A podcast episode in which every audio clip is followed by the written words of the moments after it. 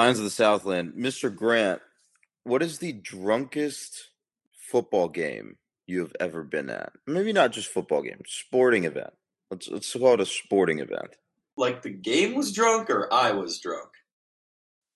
Uh, the former, although I think there's something to unpack in the latter later off the air.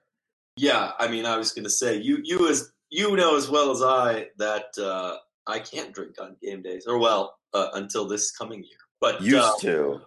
the drunkest football game uh, in terms of gameplay I've ever been to. uh, The first thing that came to mind was a Tennessee game at Mercedes Benz, but I think a much better answer to that is the Miami or Virginia games to close 2018. Uh, Mm, those games had no business being interesting or compelling, but yet I think the Virginia game had like a touchdown return uh, or a, a kick return for a touchdown, or maybe it was punt. Uh, like a bunch of safeties. The game was won on a missed field goal in overtime. Oh yeah, the UVA won, one was definitely like, dumb. Threatening the student section and then fumbling, uh, muffing a Pressley Harvin punt that we picked up and scored on. It, the the 2018 season was weird, man.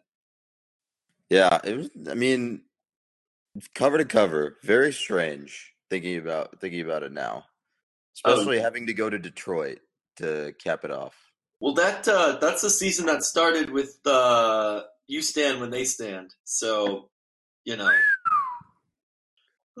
Uh, we don't have to relive that. We don't have to relive that. The only reason I bring this up, and you know where I was going with this, is because the drunkest sporting event that I have ever watched, um, or have have had the honor and privilege of watching, was the United States men's national soccer team playing Mexico in the CONCACAF Nations League final last night, and dear God, three hours of absolute mess, absolute just carnage on my television.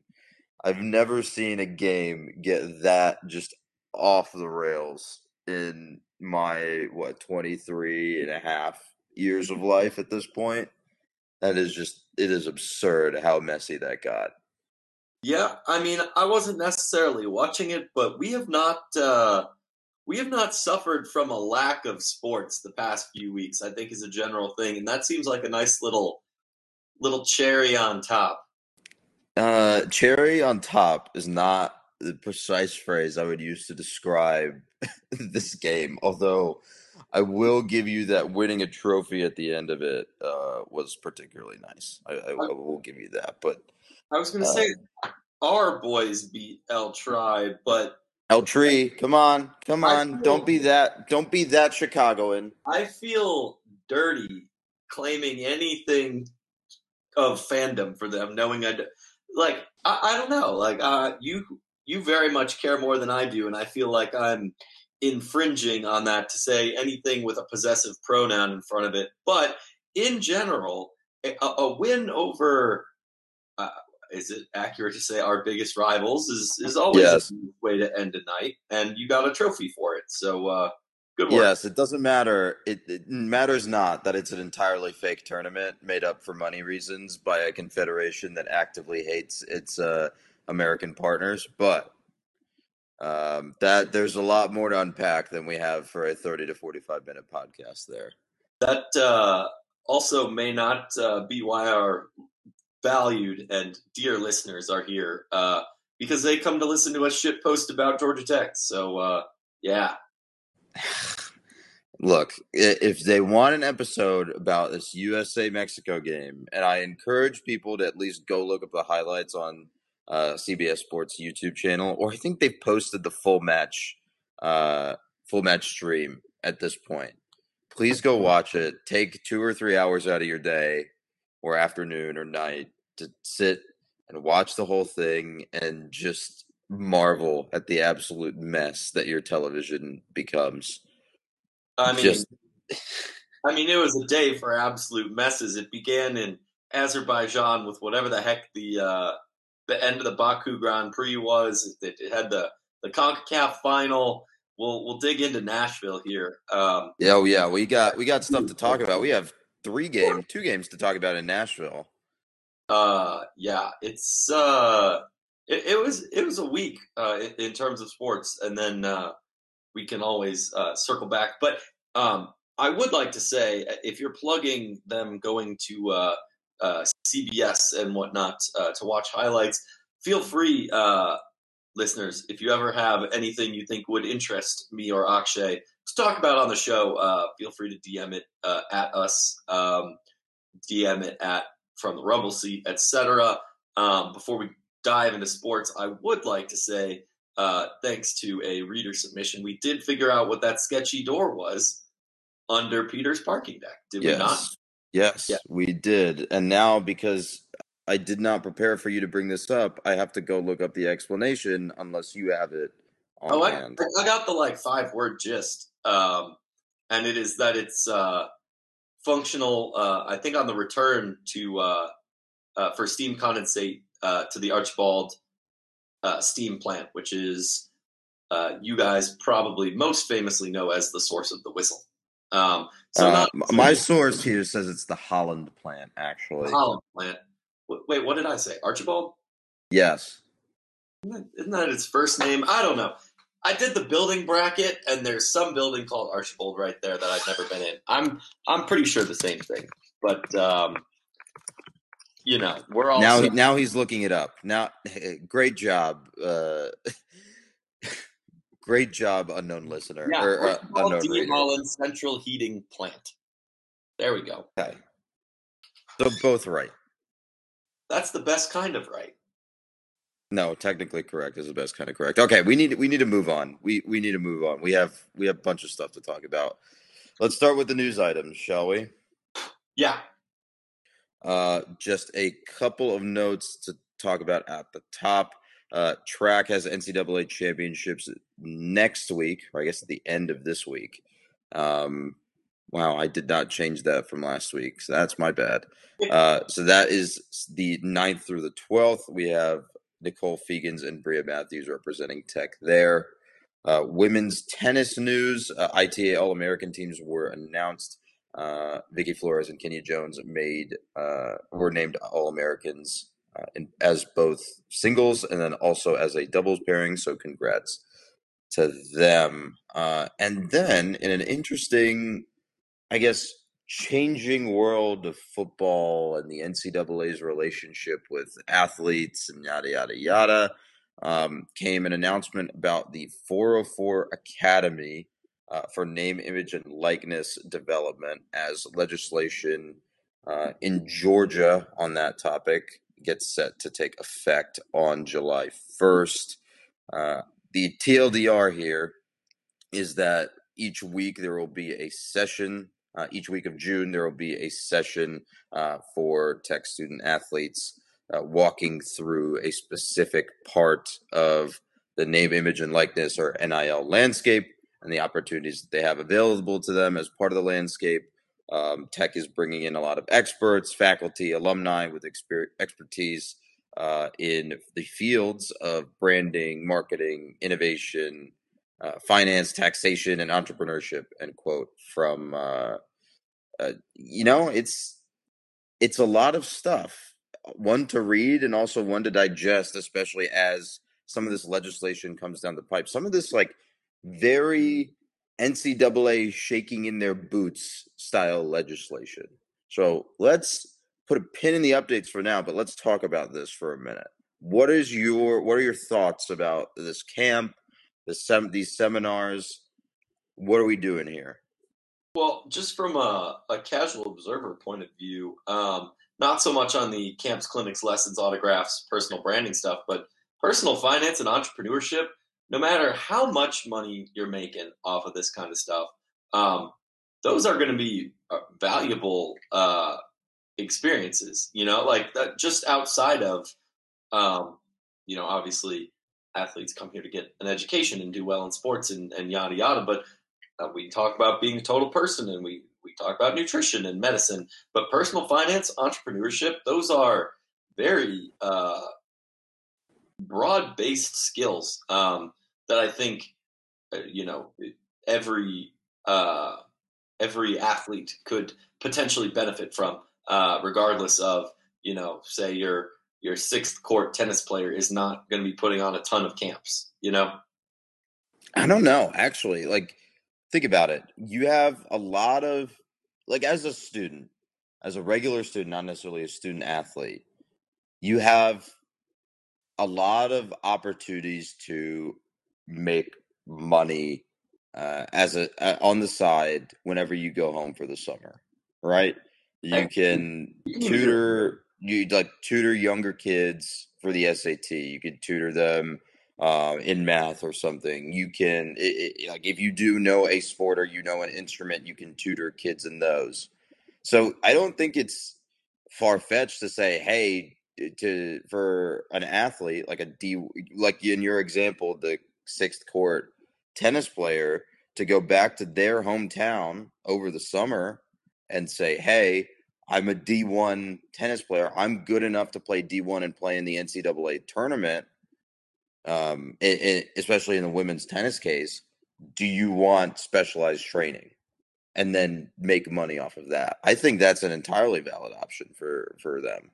Yeah, that's fair. And and to piggyback on your point, I did just remember that, uh, like for example, Tech Varsity Swim and Dive does a uh, like a camp every summer. So so does football, so does basketball, so does baseball. Like, but all those camps are uh, all those camps, and there's also coaches clinics. But all that revenue goes towards athletics.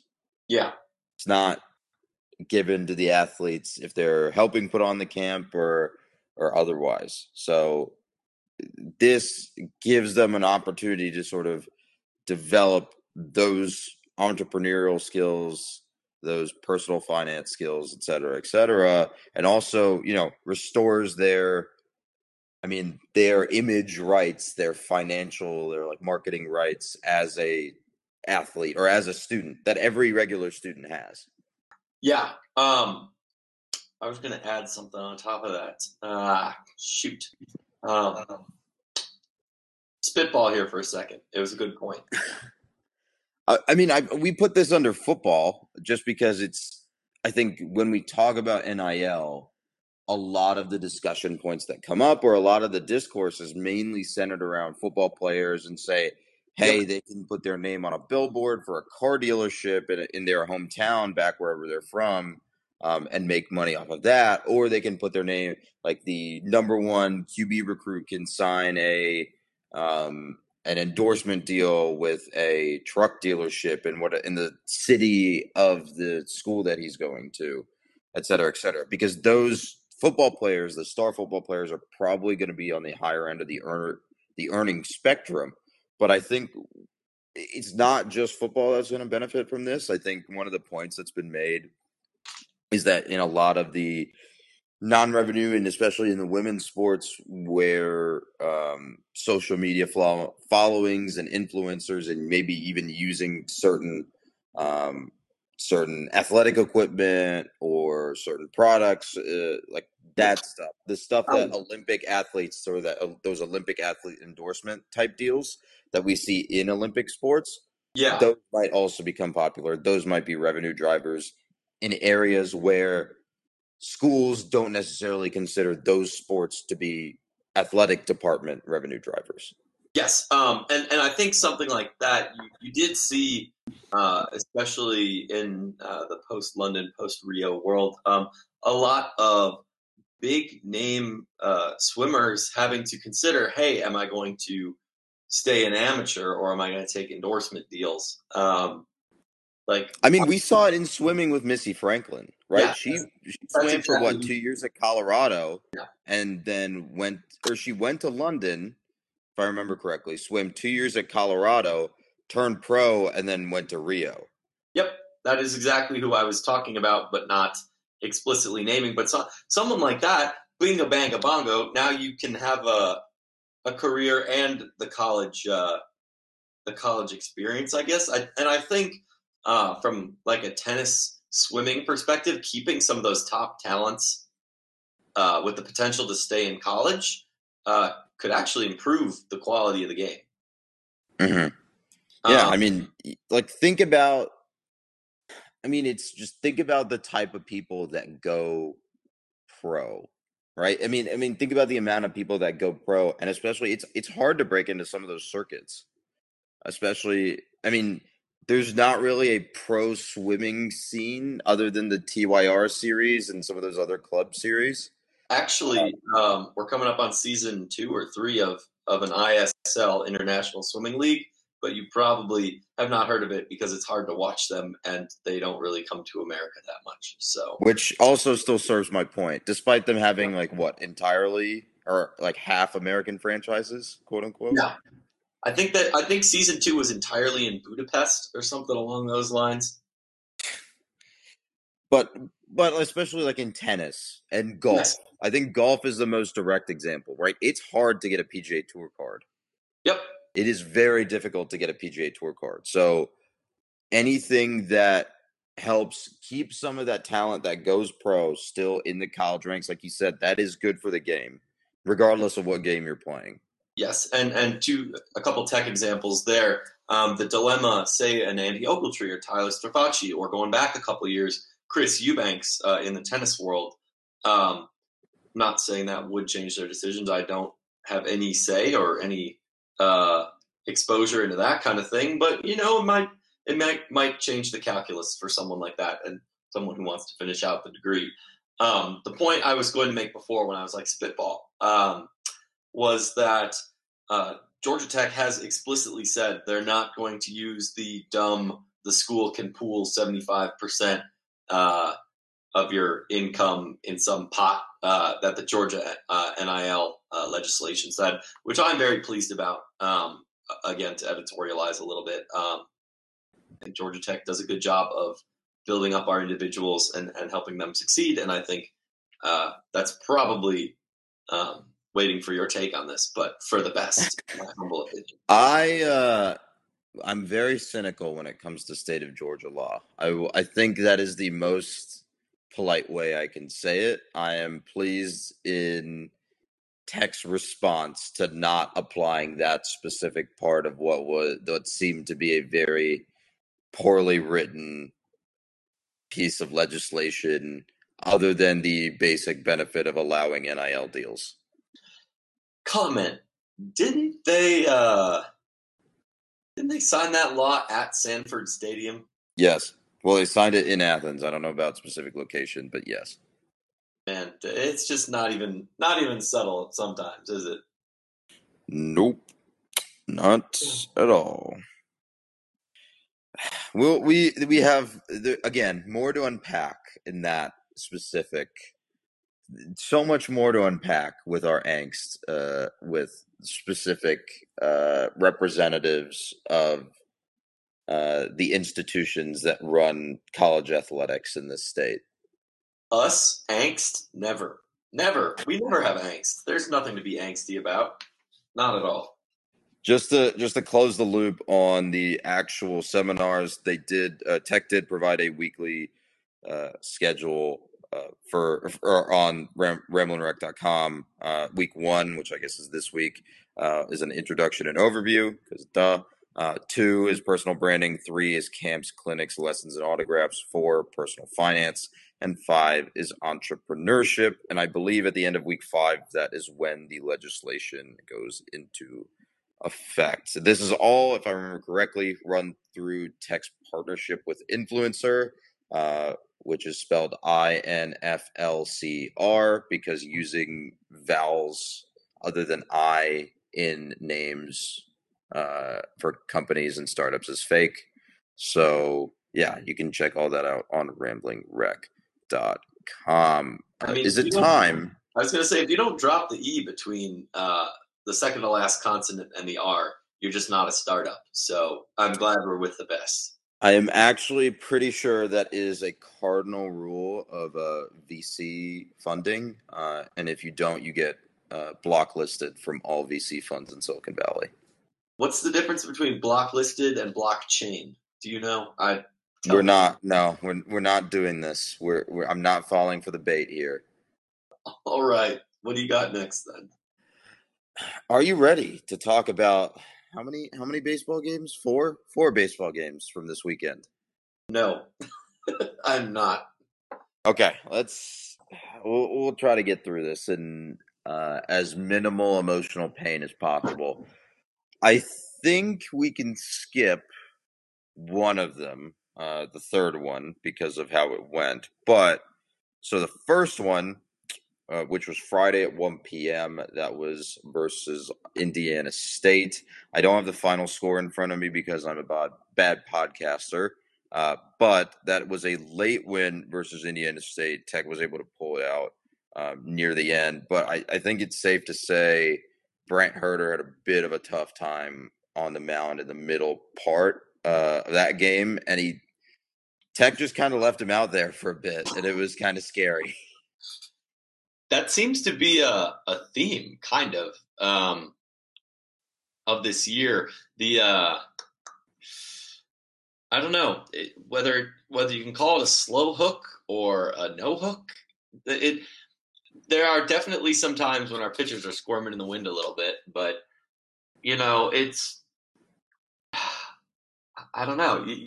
Not that we don't have any good answers behind him, but in the first game of a regional, when one of the most consistent, actually probably the most consistent pitcher you have, just he he needs to eat innings or or figure it out because you know he can do both. He can he has the ability to figure it out. So I don't hate the decision. Yeah, I don't. It, it's I don't think it's as like there have been more serious, more controversial ones, right? Like th- there's other ones that we can talk about in, in in this context, but this one was just dicey it wasn't dangerous. It was well, I guess this those are kind of fall into place, but it was just very eh, is not I would have probably like you said, I probably would have had a bit of a quicker hook. Uh, and I do have the score pulled up. It was seven six uh, Georgia Tech. Yes, now I'm pulling up the uh, the box score. This was a very very good performance for Jeremy Guerrero of Indiana State. I really want to give him some props because he gave Tech problems the entire day. And I felt and the whole thing was the whole game was predicated on Indiana State's ability to squeeze innings out of Guerrero.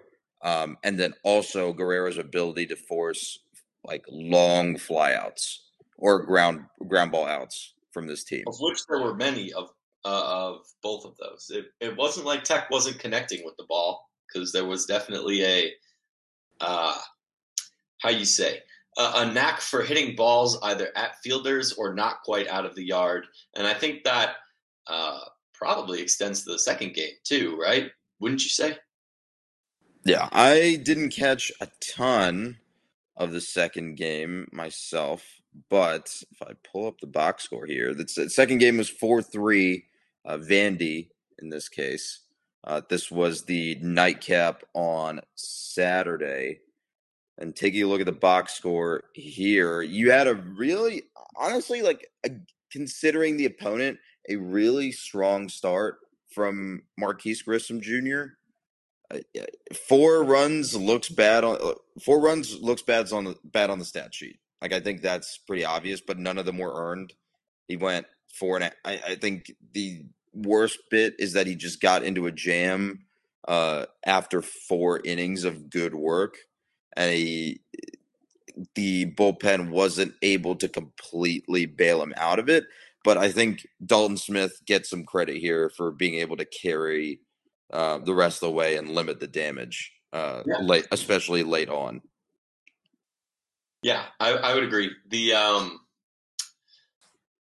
the important stat about those four runs, though, is that none of them were earned. I, I don't Absolutely. want that slip by without coming back. That it is very tough uh, to look back at that game. And yes, it was four one going into the ninth, two run home run, but you you know like the, those are preventable uh, preventable things. If if they're not earned runs, it's not from a, a, a, a plentiful contact from Vandy that was doing it. You know? Yeah. Let Let's talk about because this is the oh boy, I'm trying to find where it lists the inning. So this is the fifth inning.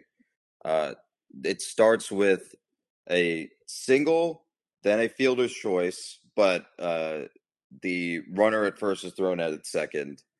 Um, or is it thrown out at second? Oh, it's complicated. Um, and then a hit by pitch, then a fielder's choice that is that allows a runner to advance on a throwing error, then advance again to score, and then another runner scores. Both of those runs are unearned.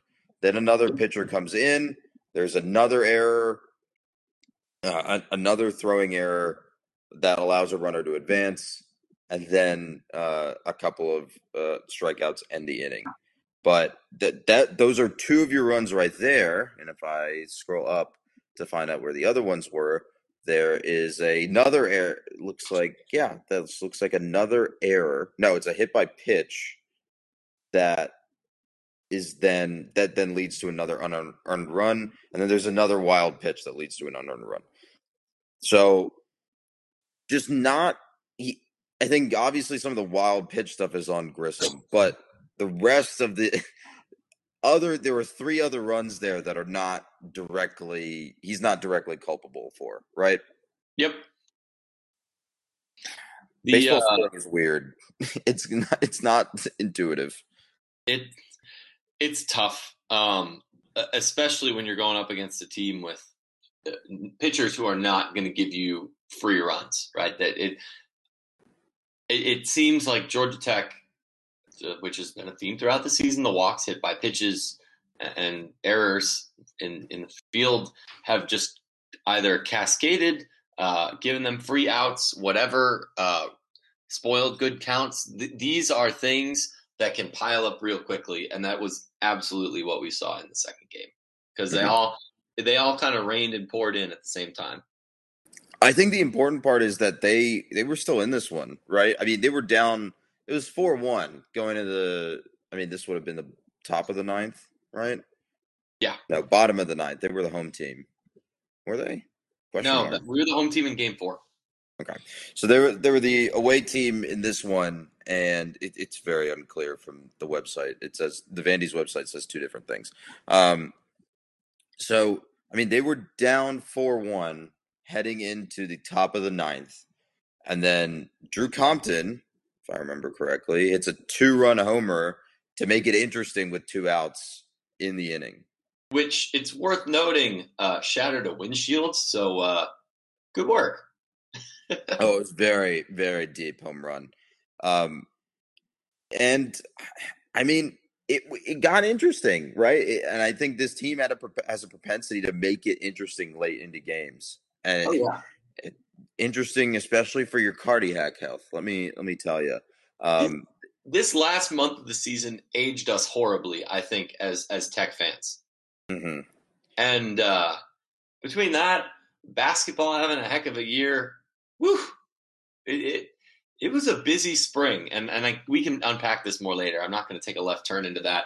I think, um, obviously, uh, morals of the story that we've been talking about all year include the, the walks, the the accuracy, the, the fielding errors. Good teams uh, or, or, teams that go to the College World Series don't make a lot of those uh, preventable mistakes, right? Mm-hmm. Um, the other specific takeaway from this game, um, which I, I think is a lesson that everyone should learn at some point, is don't park your car next to a baseball stadium.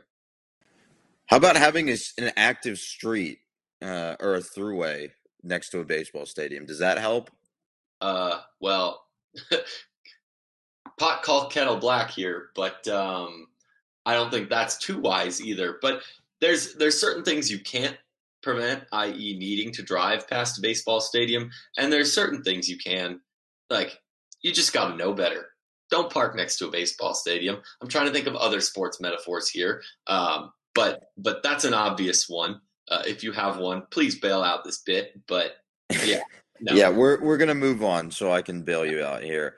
Uh, let's move on to game three. I think this was a very complete performance, and I I think Indiana State, who's the opponent here, suffered a lot for not having Guerrero available. Oh, for uh, sure. And, and the important part here, the most important part here is Tech only burned one pitcher in this game. Uh, Archer went when a or had a complete game shutout with only four hits, three walks, and seven strikeouts uh, with one hit by pitch. But he did it in 121 pitches, and, and Danny Hall let him have it too. So. This was a very, very good performance, especially when you, if you wanted to go into the next day, you wanted to have arms available to play at least one game. Um, you needed this performance, and it, it, was very, very well managed and very well done. Um, just to give you an idea of what the bullpen situation had looked like, if I can pull back up the box scores from the other two games. Uh, so in the first game, Tech burned. Hurter obviously was started, so he wasn't going to be available. Crawford had three pitches. Maxwell had 18. Uh, Siegel got the win and had win on two pitches because that makes sense. Uh, and Bartnicki uh, got a save on 24 pitches. So you're looking at Crawford, Maxwell. I mean, you're looking at Crawford being available the next day potentially, uh, but Maxwell not being available the next day, maybe. Uh, Siegel being available, and then Bartnicki may, maybe not being available the next day.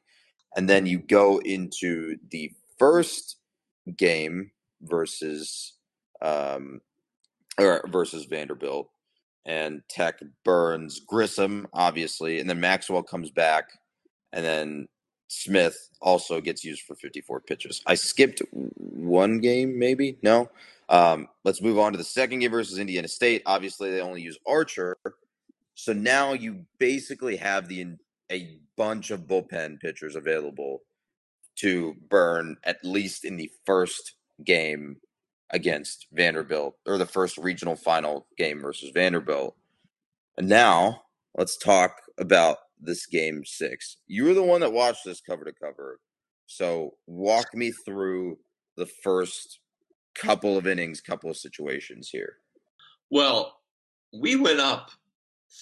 Th- was it three to one, three to nothing? Uh, anyways, we poured in runs at the start, and I was like, all right, easy game. We're to win this by a million runs. Um, but then. Did you actually? Please tell me you you knew better. You did not actually say this that. Georgia, this is Georgia Tech baseball, my man. This is Georgia Tech sports. I've I've learned. You, the game ain't over till it's over. Until and that's the beauty of baseball, right? Everyone gets their 27 outs. Um, but uh, no, um, we looked effective at the plate. Um, we were hitting, uh, but their starter settled in, and it's tough. Um, they slowly whittled their way back. Um, some shenanigans, some hits. Uh, we were lucky in a couple instances that their home runs were solo home runs. Um, it, I'm also thinking of later in the game uh, when because uh, it was not a solo home run later in the game. Well, I, the middle later of the game. uh, Vandy did wind up going uh, seven four. Uh, they scored uh, several unanswered runs, uh, but Tech rallied for five uh, in the five in the sixth? bottom of the fifth. Bottom of the fifth, um, putting us up eight to seven. highlighted by a a beautiful bomb, which you know, if there was one thing we did. Um, and granted, it could have been a little bit more timely and a little bit more. Um, uh, but hitting on Sunday was quite good. Um, it, in fact, to just touch on the Indiana State thing really quick, uh, that could have been even more out of hand even earlier. I, I, believe we went down with the bases loaded in the bottom of the first, uh, already winning by four. Um, so yes, the bats came to play uh, on Sunday, but um, yeah, and, and, then there's some hope again. But you know, as we got deeper into the night, uh, obviously we knew uh, with it being more of a bullpen game that it was going to be a tough ride. Um, shaky hold on to the lead, um, two solo home runs later, um, up until it's the bottom of the ninth. Uh, this is all very rambly. Um, for those of you who weren't there, it was down to two outs as well. Um, and uh, the the game tying home run.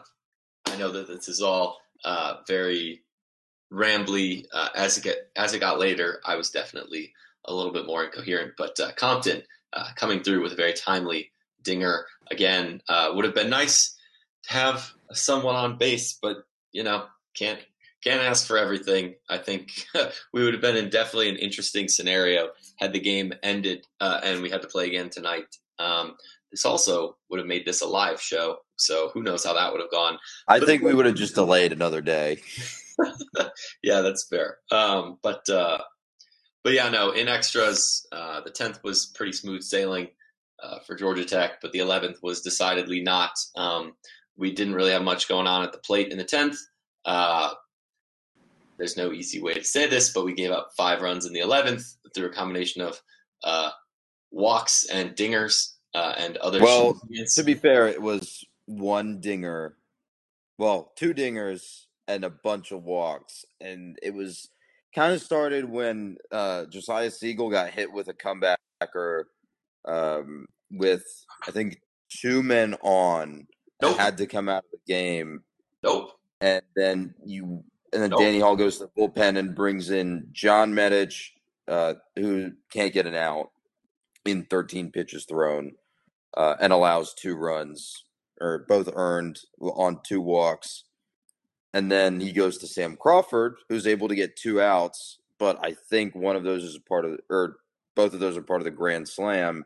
And then Dawson Brown is able to clean things up with what with the last out, but it takes him three batters to get that out. So it's a combination of just you you ran out of arms. I think that's well, what it was. You ran out of I, you just ran out of arms. And, it, it, happens, right? This was a bullpen game. You just didn't have anyone else that you could use. You had to go to option, like you had to go to whatever options you had. Well, and and the problem there too. Well, I think Siegel got nailed. Well, if, if he hadn't got nailed, that probably uh, was a fieldable ground ball, if not from yeah. him or someone behind him, um, which is tough because that's an out you're giving away. He's pitching well. Um, I mean, to be fair, he'd given up a couple of walks, but it was still, you know, game is tied. You're starting to get into a high leverage situation, but it's manageable. Like you can pitch your way out of this. You can like it's possible that if the comebacker didn't hit him, that's a double play ball, right? Like you're saying. So it, it just snowballed. I think as soon as he got hit, it, things were a little unsettled, and then you have to go to arms that maybe don't have as much time uh, on the field uh, oh, oh, throughout the season. They're not not as as proven, and it, it was just a bit of a slog from there on.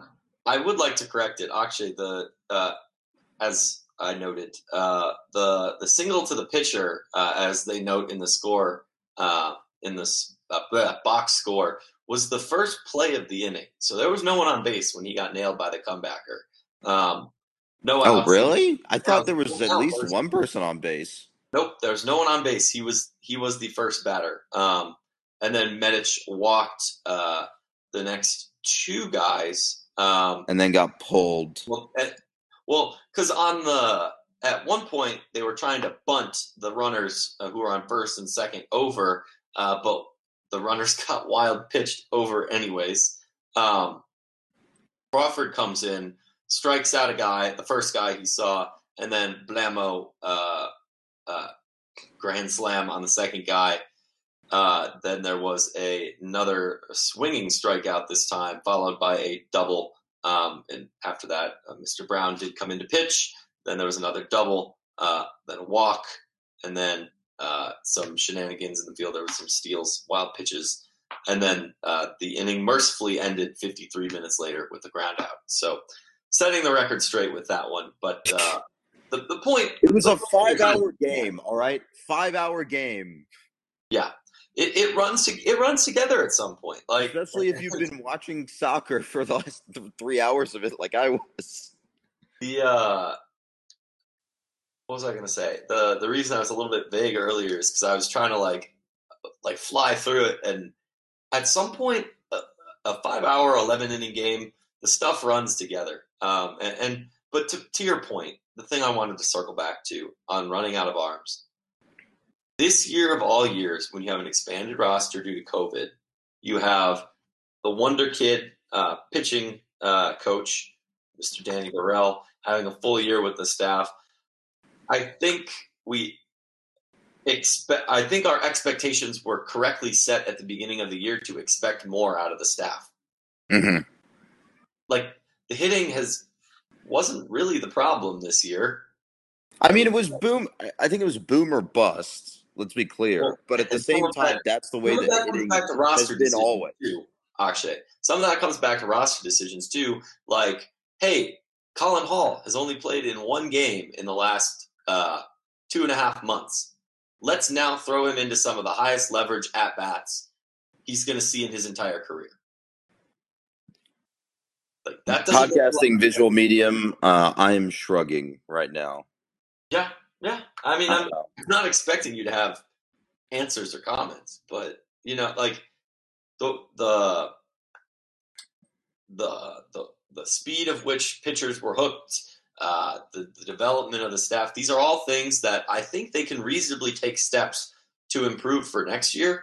Uh, because, I mean, some something has to change, right? You, you need to be more consistent at the plate. You need to be, uh, to quote uh, the director of morale, uh, which is a oh God. follow. You have to play the best nine.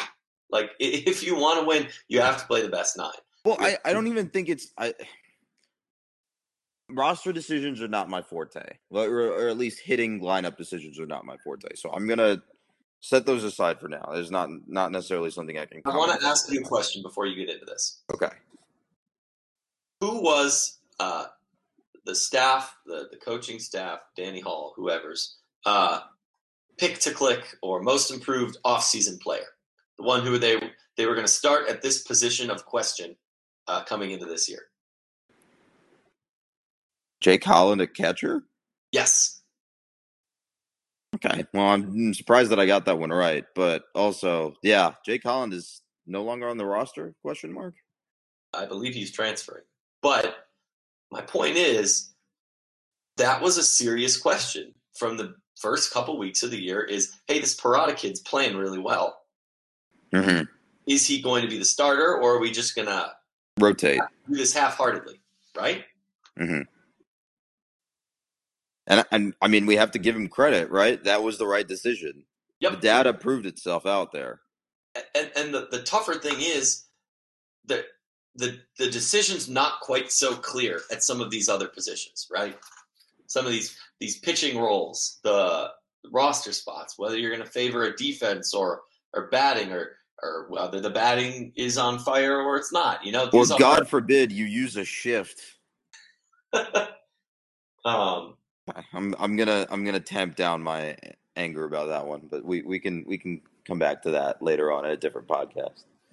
they have uh, they have actual IEs in their stats department though, so got that going for us.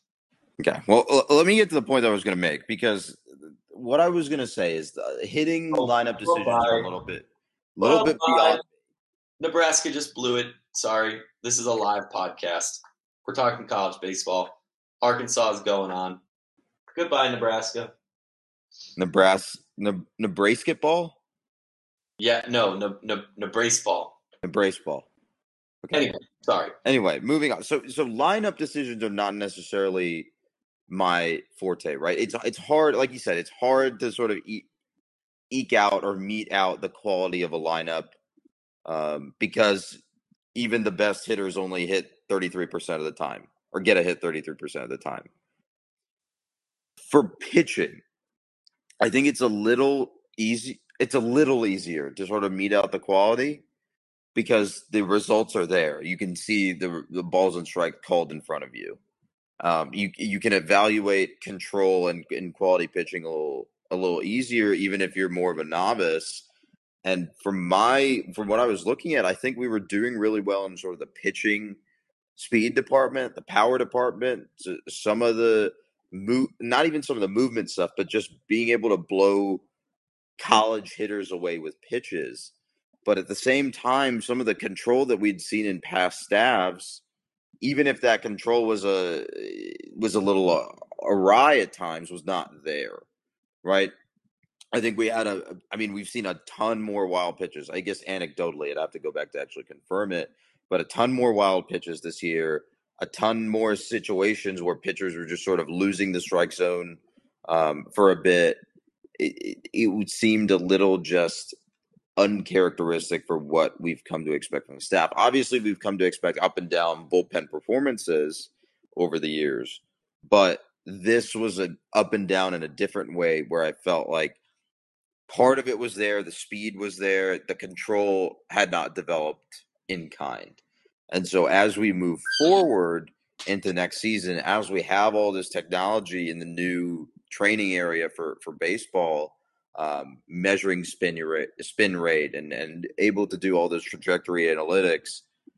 That's what I want to see. I want to see the application of some of those. I want to see more movement, more control, rather than just trying to win on speed and power, which is what at times it felt like this year. Yeah. Um, it, it was the pitching equivalent of all gas and no brakes, I think. Yeah, uh, it was at times a mess, and I think you know we saw the worst of it uh, late on.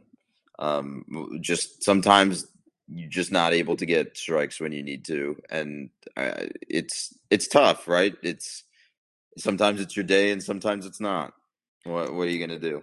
Yeah, um, I was gonna say the the thing that was most obvious about this year was we didn't have a like a Connor Thomas uh like ace in the hole or Xzavion Curry a second. we didn't have a one-two that was quite that caliber. And like when you saw Tristin English was coming in uh, to close a game or to pitch in the eighth, that was uh more reassuring. You know, it's it was a safety blanket, right? And, yes. I, and I, think we we talked about that in the aftermath of the uh, the 2019 regional, right? That's why there was an entire debate. Do you let Connor Thomas pitch that last out or pitch for that last out to complete the game by himself, or do you bring in Tristin English as cover as a fresh arm? And that's why the decision there was so difficult because you have two proven commodities on the mound that in my opinion, it was like, okay, I feel comfortable saying Connor Thomas, you're at 95 pitches, finish the game, finish the job. You only had you only need one more strike, and and obviously it didn't didn't work out, you know, all that well in that instant in that uh, winners bracket game that ended up in a walk off. But the the concept, right, the the idea, the model there of having a starting pitcher that you trust to go six, seven and then having a closer that you can trust to get at least three outs, if not four or five. That model was proven there, and I and I agree. I don't necessarily think I can point to a point to a similar pairing because the pitching eh, similar pairing in 2021 because the pitching performances were so scattered in term you know in, terms of uh, quality. Yeah, I agree. I agree. I don't have a lot to add to that either. It's you put it well. Okay. Um, I think we we need to you know take another couple weeks, digest a little bit more, maybe prepare prepare uh, a little stuff, and come back to this uh, with you know actual data, actual hard opinions, and maybe we'll do a uh, grand recap episode at some point. But yeah, that is uh that's about it for for us tonight. Uh, it's it's starting to get late here on the East Coast. So uh, anything anything else before we sign off? Um, no, I, I'm I can't think of anything. The uh, I don't know.